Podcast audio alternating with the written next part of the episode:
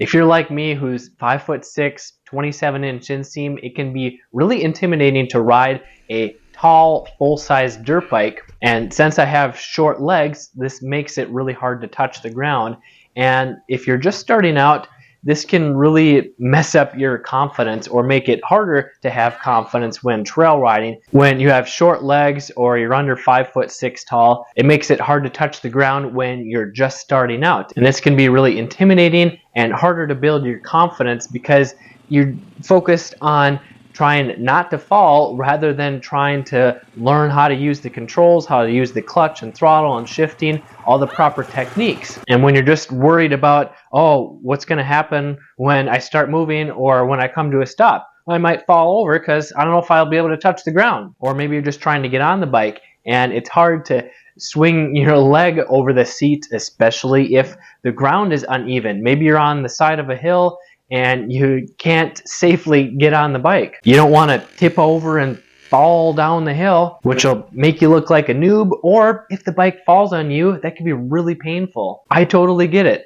Full size bikes were definitely intimidating to me, and they still kind of are in technical terrain, which is why I usually ride a bike that has a lower seat height than the typical enduro bike. And if this sounds like you, then this is a sign that you have either formed or you're starting to form a bad habit. And what is this bad habit? Well, it's thinking that you need to use one or both of your feet on the ground while riding, especially at lower speeds to prevent falling. And I totally get it. I hate falling, I hate crashing, I don't like getting hurt. It makes me look dumb. But when you're only focused on trying to prevent crashing, guess what's going to happen? You're going to fall over more often. So maybe you've gotten used to falling over in tight turns. Uh, it's easy to lose balance and tip over. Uh, maybe you're riding through rocks or soft sand and you feel the need to put down both of your feet to try and paddle uh, or just to stay balanced so that you don't tip over. Well, this is a really bad habit. Why?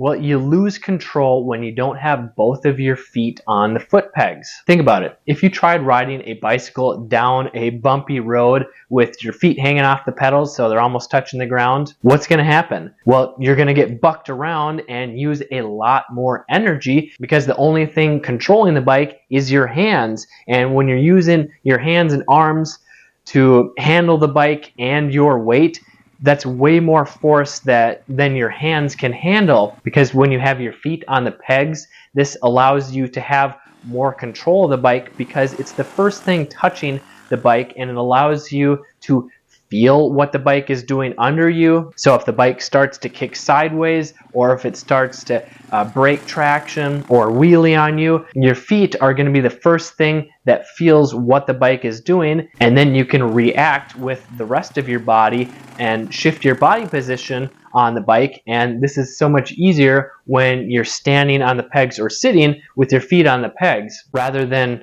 dragging them or hanging them off the pegs to try and stay balanced. So what do you do instead? Well, you must form positive riding habits so that you can control the bike without using as much energy. Now, this is just one common bad habit that increases your risk of crashing or just getting exhausted a lot quickly while trail riding, which is why it's so important to form positive riding habits now when you're just getting started or to break bad habits if you've been riding for at least a few years. So if you want to break bad habits or if you want to start out by forming positive habits so that you ride safer and use less energy on the trails, watch this video right here.